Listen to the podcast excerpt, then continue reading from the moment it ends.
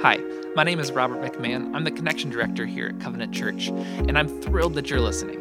If you're checking us out for the first time, welcome. We're so glad that you're here, and I'd like to take this chance to invite you to let us know that you're tuning in today.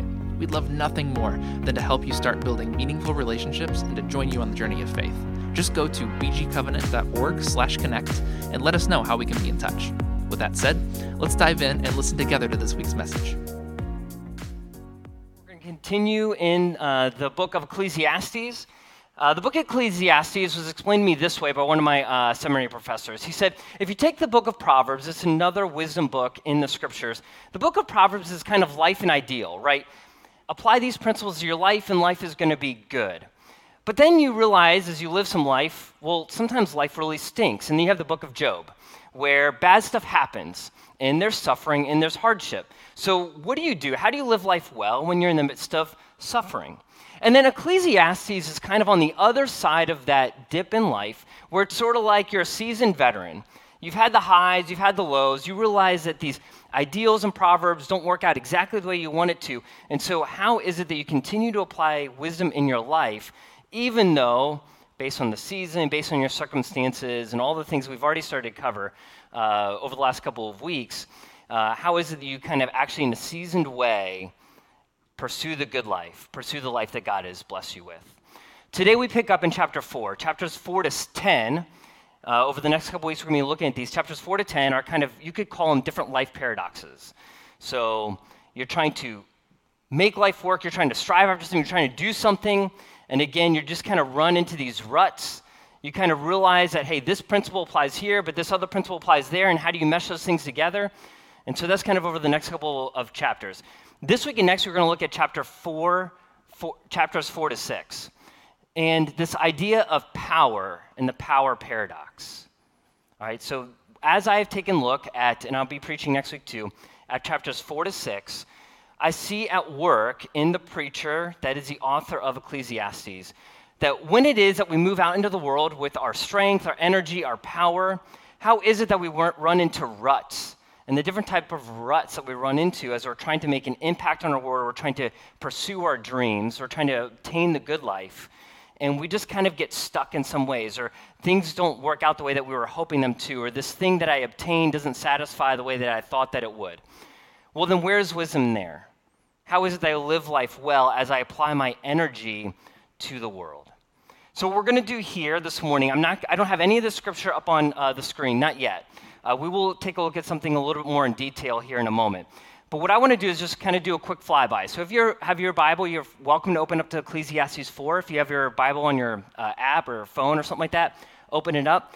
And I'm just going to talk through the next two chapters because it's important for context for what we're going to explore this morning and for tomorrow. All right, so we'll start in chapter, uh, sorry, chapter four, verse one.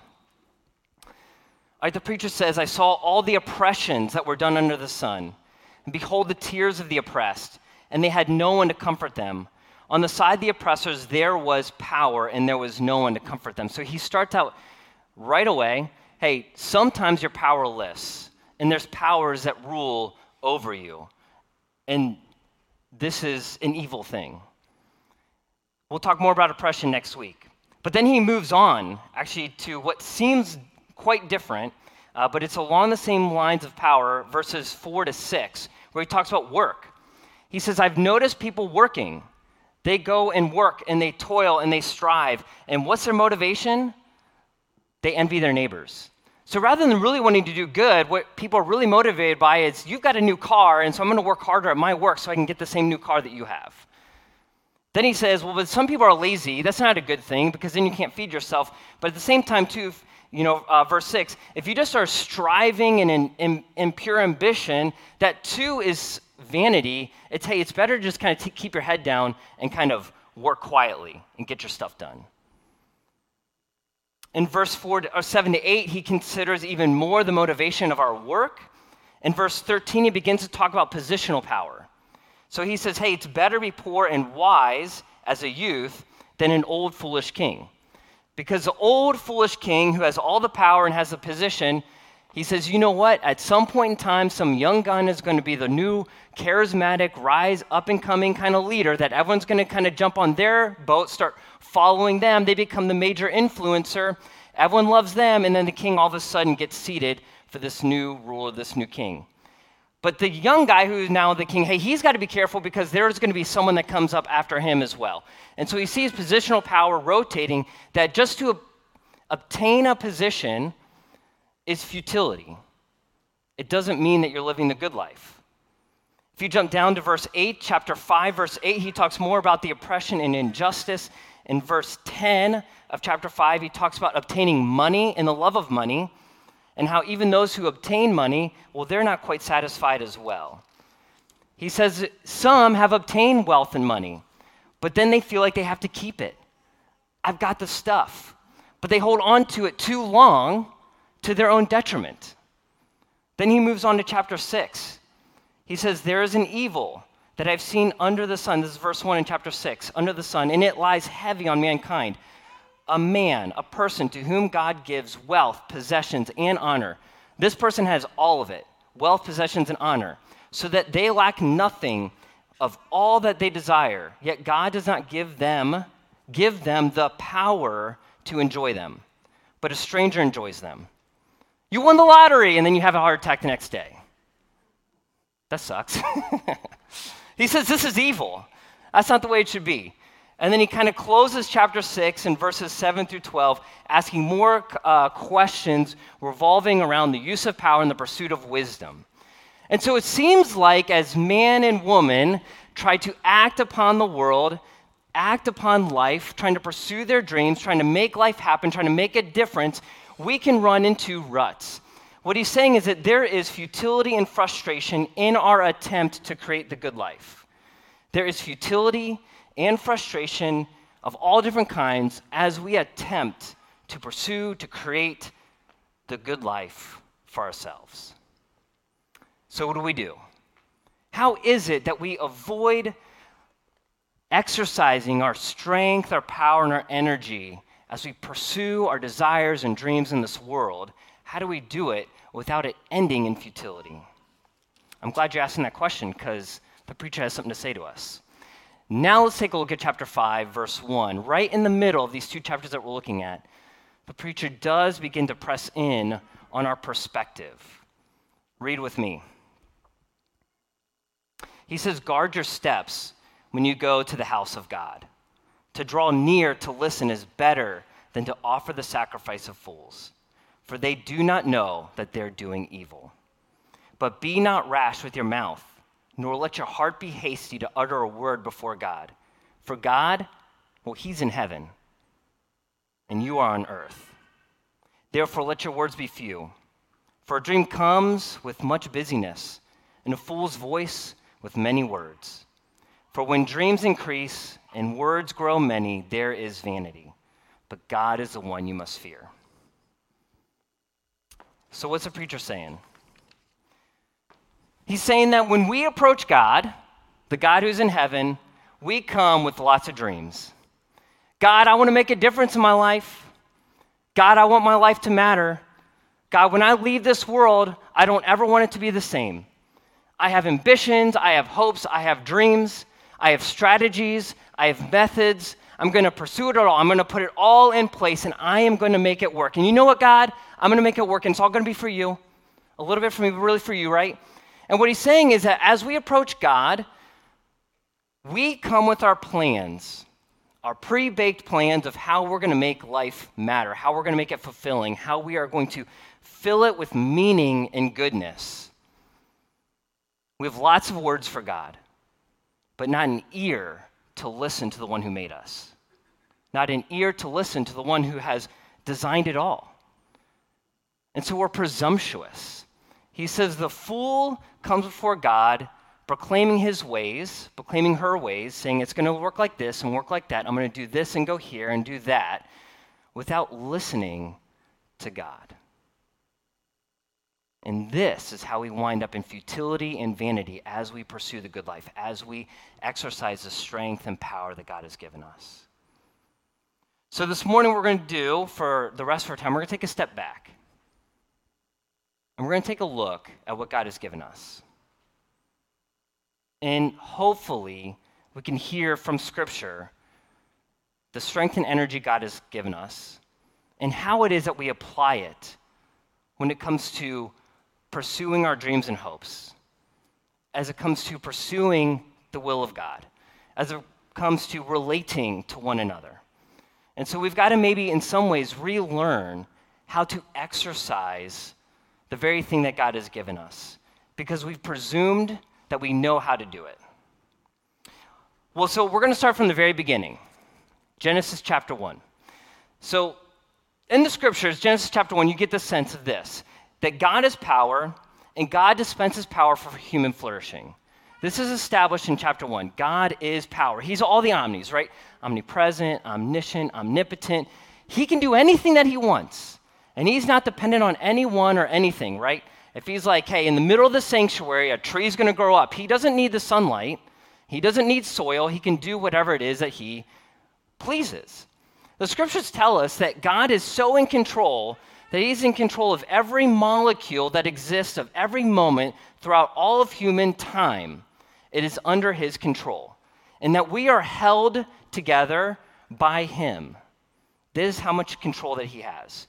And yet, in his power, he gives it to us that we might flourish, that we might obtain the good life. So in chapter one, God speaks. He says, hey, you know, sun exists, the sun exists, earth exists, it exists, birds, they then exist. So he speaks and it happens. And the author of Genesis says this, God said it and it happened. God said it and it happened. And then he gets to verse twenty-seven, where he says, hey, now God is going to do something new. All right, we're going to make man and woman in our image. In our image, God makes man and woman. And then in verse twenty-eight, it said, after he made man and woman, he said, it says, God blessed them and then said to them, be fruitful and multiply and take dominion of the earth. And so the order matters. Before Adam and Eve are commanded, or human beings are commanded to do anything, to act upon the world, they are blessed. So what does this mean? Blessed does not mean like good vibes. Blessed doesn't mean that you're just like getting all of your pleasures met. It doesn't mean that good fortune has come your way. That's not what blessed means. In the Hebrew, which is what the Old Testament is written in, blessed means to be filled with power or to be filled with strength. It's actually the, the verb form of this Hebrew word, which I don't like to necessarily get into the nitty-gritty of, of the languages because I can I know it can be a bit Uh, boring at times for some people, my wife namely. Um, but it, it does matter here. This verb form is actually a causative or resultive form, meaning God acts upon human beings and blesses them, empowers them, gives them strength to then go and fulfill his commands. They can't fulfill his commands until he empowers them. So he must empower them first, resulting in their ability to then act upon the world and fulfill his will, to do what he's asked them to do. What does he ask them to do? To be fruitful and multiply and take dominion, to rule, which is human flourishing. That is what he does. Uh, Archbishop Akakios, who's uh, of the Greek Orthodox tradition, I like the way he, he puts uh, what has happened here in Genesis one into words. He says, the human is, as it were, we are an icon of God, a flesh and blood image of the spiritual energy of God, his very breath giving life to the human body and soul. We are a flesh and blood image of God. We are the spiritual energy of God. What is he saying? He's saying that when we exercise our strength, our energy, our power, we are playing God. We're playing God. Now, we are not gods. We're not little g gods, but we're playing God. We're acting like God. That's what we do as image bearers. We're to reflect him as we use his power that he's given to us as we act upon the world. This is profound. Anytime that you do anything, you are playing God. And you either are playing the true God or you're playing some false iteration or image of God. Anytime you do anything. Now, this summer, my son uh, started a business. And here's how his business came about.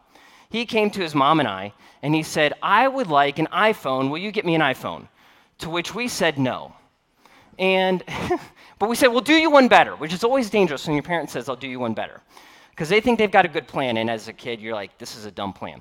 We said, what we'll do is we'll help you mow lawns for money, right? And you can earn your way to an iPhone. And so, you know, what we do is my son Grant, you know, taught him how to mow the lawn, right? He did it, you know, multiple times on my own lawn, taught him how to work the whole lawn, taught him how to do the diagonal lines and the straight lines and all the different things, right? Taught him how to weed eat, all that kind of stuff, all right? Got him set with some, like, business cards because he had a phone number at that time, um, email address, all that kind of stuff. He can't get anywhere, right, because he can't drive. So we drove him around town trying to find different clients for the summer that he could mow their lawn, right? And so we're setting him up. We're empowering him to then use his own power to start a business, right? And so that's what he does. What is he doing? He's playing adult. He's not an adult, but he's playing an adult, taking responsibility, communicating, right? Having clients, having work, making money, doing something uh, smart with that money that he gets, right? He's playing adult. And so Allie and I use our power to empower him to then use his own power to then act and play adult. And as he acts and plays adult, he then learns what adulting looks like, and hopefully by the time he's your guys' age, he's adult, right? I pointed to the college students. That's a hope. So God, as we mature, we play God. As we learn God, we act on this world in a godly way. We then, therefore, more and more begin to look more and more like God and change and act upon our, wor- our, our world as God would to create human flourishing. We can't do this without listening to him. So if we come to him, God, here's what you want. You want me to do this, right? I'm gonna, this seems good to me. I'm going to go and do this. We're presumptuous. We've jumped, we, you know, we've jumped the boat. We've got to understand where we come from. God has empowered us with his Spirit to create human flourishing. All right, so now what happens? Our temptation, our temptation is to act upon the world in what is maybe, uh, I'm taking the words of Andy Crouch, who's an author, uh, Christian author, speaker, writer. We act upon this world in sort of a make it so, make it so kind of way, rather than let it be. We'll get to let it be in a second. So we act upon our world either in a let it be kind of way or in a make it so. Make it so, meaning this is what I want. This is my will. And so I use whatever is at my disposal, whatever I have to use in my own power, my intellect, my communication, my physical strength, in order to make my will happen on this earth. It's called coercive power. I coerce the world. Right, into the way that I want it to be, whether that's in my relationships, at home, at work, my future dreams. I coerce the world, right? And coercion is really, it's just power against resistance.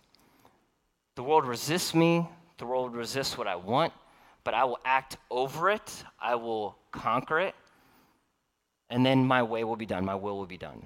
We see this in pro athletes, right? Like a lot of pro athletes, you know, how did you get, how did you get to be a superstar of the N F L? Well, I had to prove my haters wrong.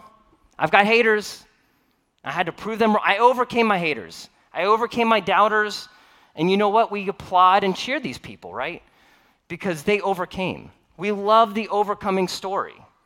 You know, a guy like Bill Gates who starts like in his garage, right? From nothing. And he becomes at the time, you know, at one point in time in the nineties, like the richest man in the world. But we love that story. It doesn't matter how he got it. It doesn't matter his character, who he had to lie or steal from or cheat in order to do it. But we love the fact that it happened, right? We love that he overcame and he fulfilled his dreams.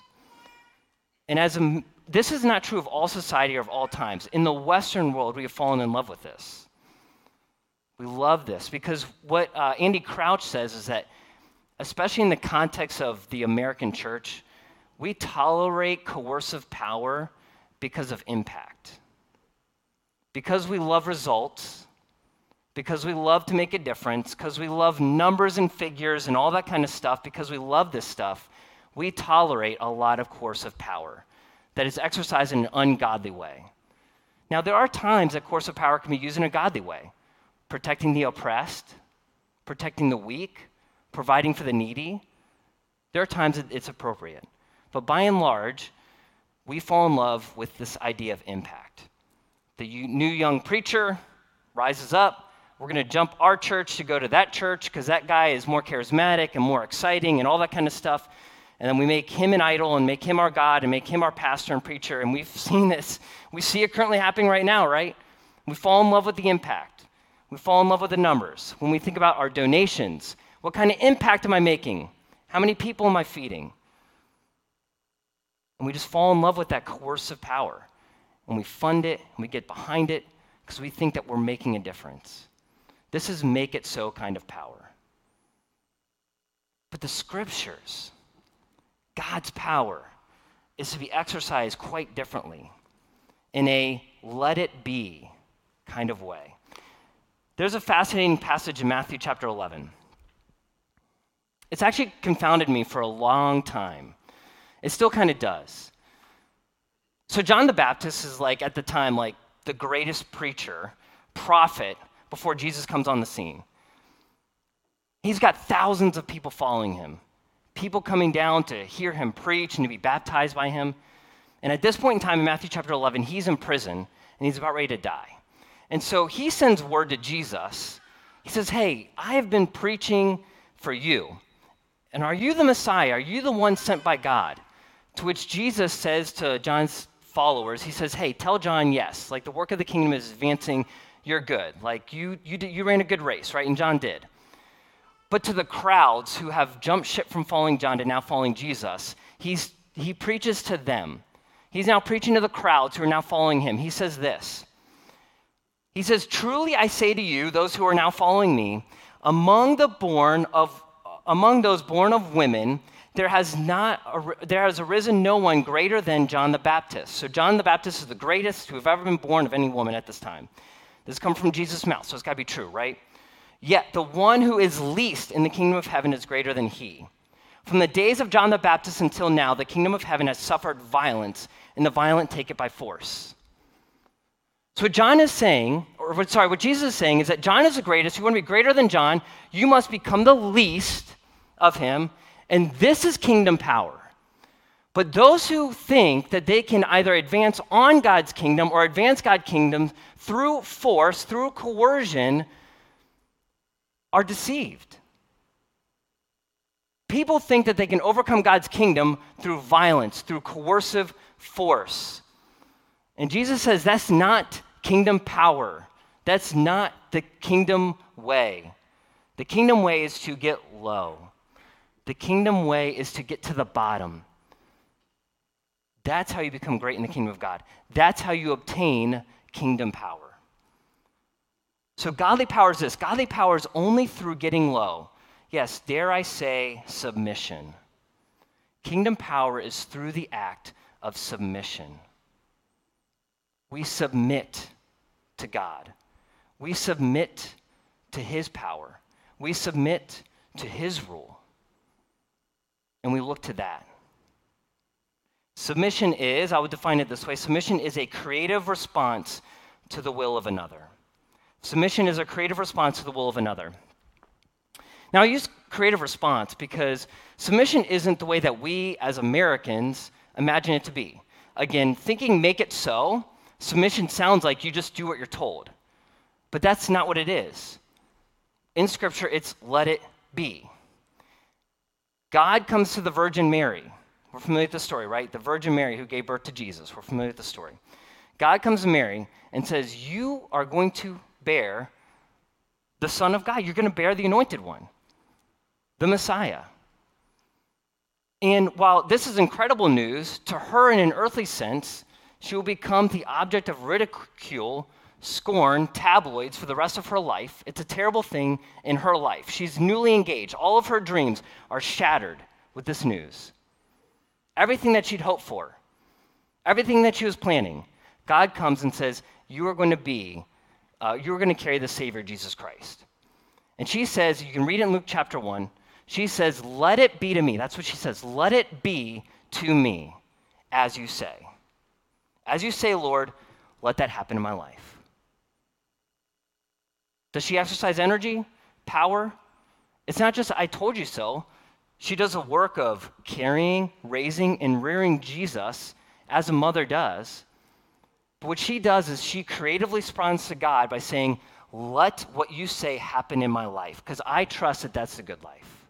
I trust that you're going to create human flourishing by your will being acted in my life and through my life. And this is very different than human power in the way that we exercise it. Let it be to me. So as we interact with one another, as we interact here in the context of the church, as we interact with different leadership structures in our world, we are to have this posture of submission to those who are in authority, that we have a creative response to someone else's will. All right, so let me give you an example of how this actually really makes sense. So I um, uh, I get asked every now and then to move stuff. So I think people look at my physique and they're like, you probably look like you can move like boxes and furniture and stuff. And so, yes, I can. And so people ask me, hey, we're moving from A to B. Would you come over and be part of our moving crew?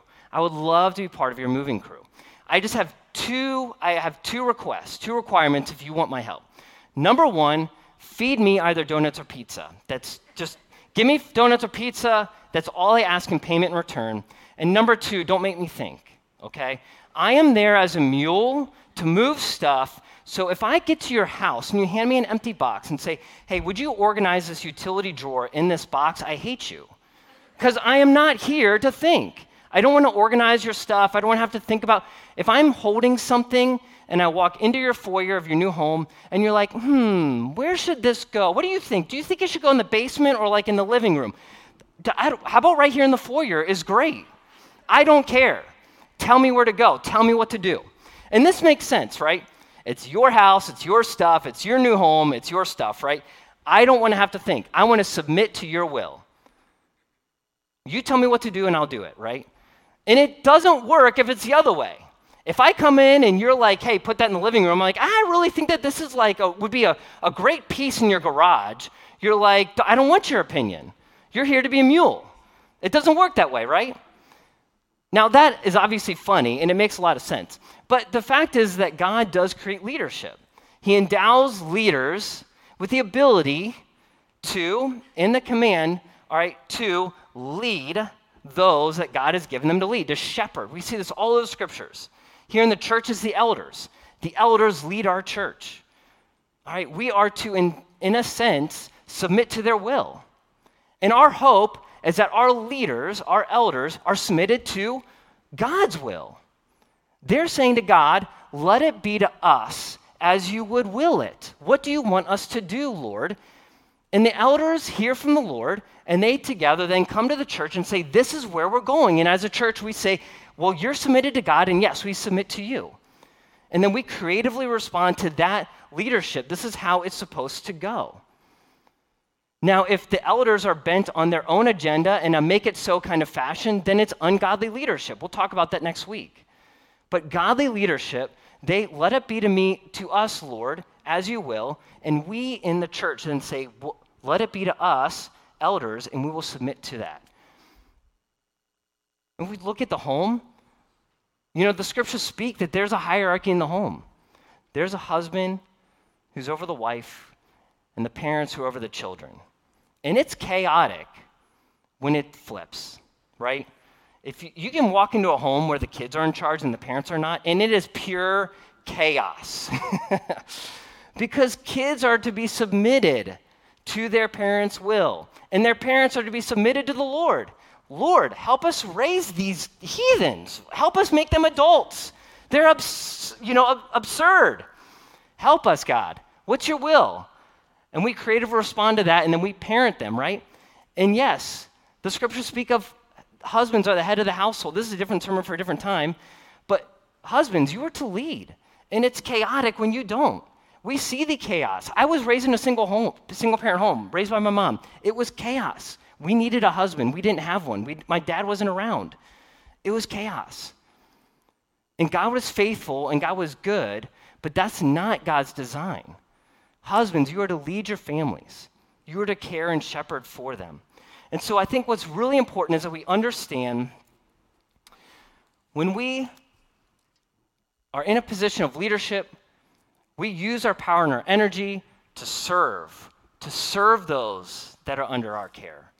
And those that are under power and authority, we are to respond through submission to their leadership. Ephesians chapter two, you can read this on your own. Don't have time to really go into it, but Ephesians chapter two, right before Paul gets into talking about Jesus submitting himself to the will of the Father and laying aside his rights, and then God exalting him to the highest place because of Jesus' submission. He submitted, why? For human flourishing, for human salvation. That's what Paul says. He says this right before. He says, have this mind among yourselves, which is yours in Christ Jesus, who, though he was in the form of God, did not count equality with God. That's something we grasp, sorry. Verse four before that, he said, let each one of you look not only to his own interests, but also the interests of others. So we have this mind of Christ, of looking to the interests of others as an, as an example, as a model of what Jesus did to us.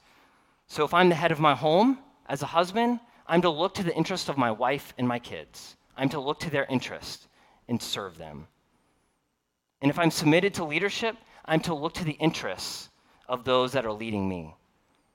What is their interest, and how can I respond creatively with my energy and my power that we might see human flourishing? When we talk about human flourishing in scriptures, not just my good in this moment, it's generational flourishing. From me to my kids to my grandkids. And so this is how it's supposed to work. And so as we exercise life, here's a big idea. The good life is being filled with power to create flourishing. You want the good life? Acknowledge, accept that God has empowered you. Accept the fact that he's put you in a position of responsibility to act with the energy that he's given you, and then act in such a way as you do his will in your life, not your own. That we all would pray, Lord God, let it be to me as you will. Let us pray.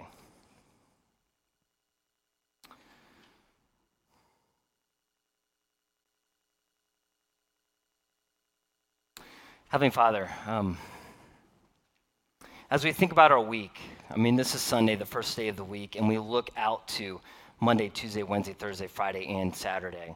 And we look at all of our endeavors and all of our dreams, all the things that we hope to accomplish and that we hope will happen in our life. God, would we not, would we not forget that our ear would be bent to you moment to moment, that we would receive our marching orders from you, that we would steward the energy and the strength that you filled us with to accomplish your will, because your will is for human flourishing. It always has been and always will be. And God, in all honesty, so much of our own will is bent to ourselves, to our own flourishing, what we perceive it to be, to obtaining our own wealth, our own possessions, and our own good life. But that's not what you've made us for, and that's not what you've called us to. So God, would we in humility submit our weak? God, would we submit our actions, would we set, submit our roles and responsibilities, that we might look to you, that we might say from the depths of our heart, God, let it be to me as you will.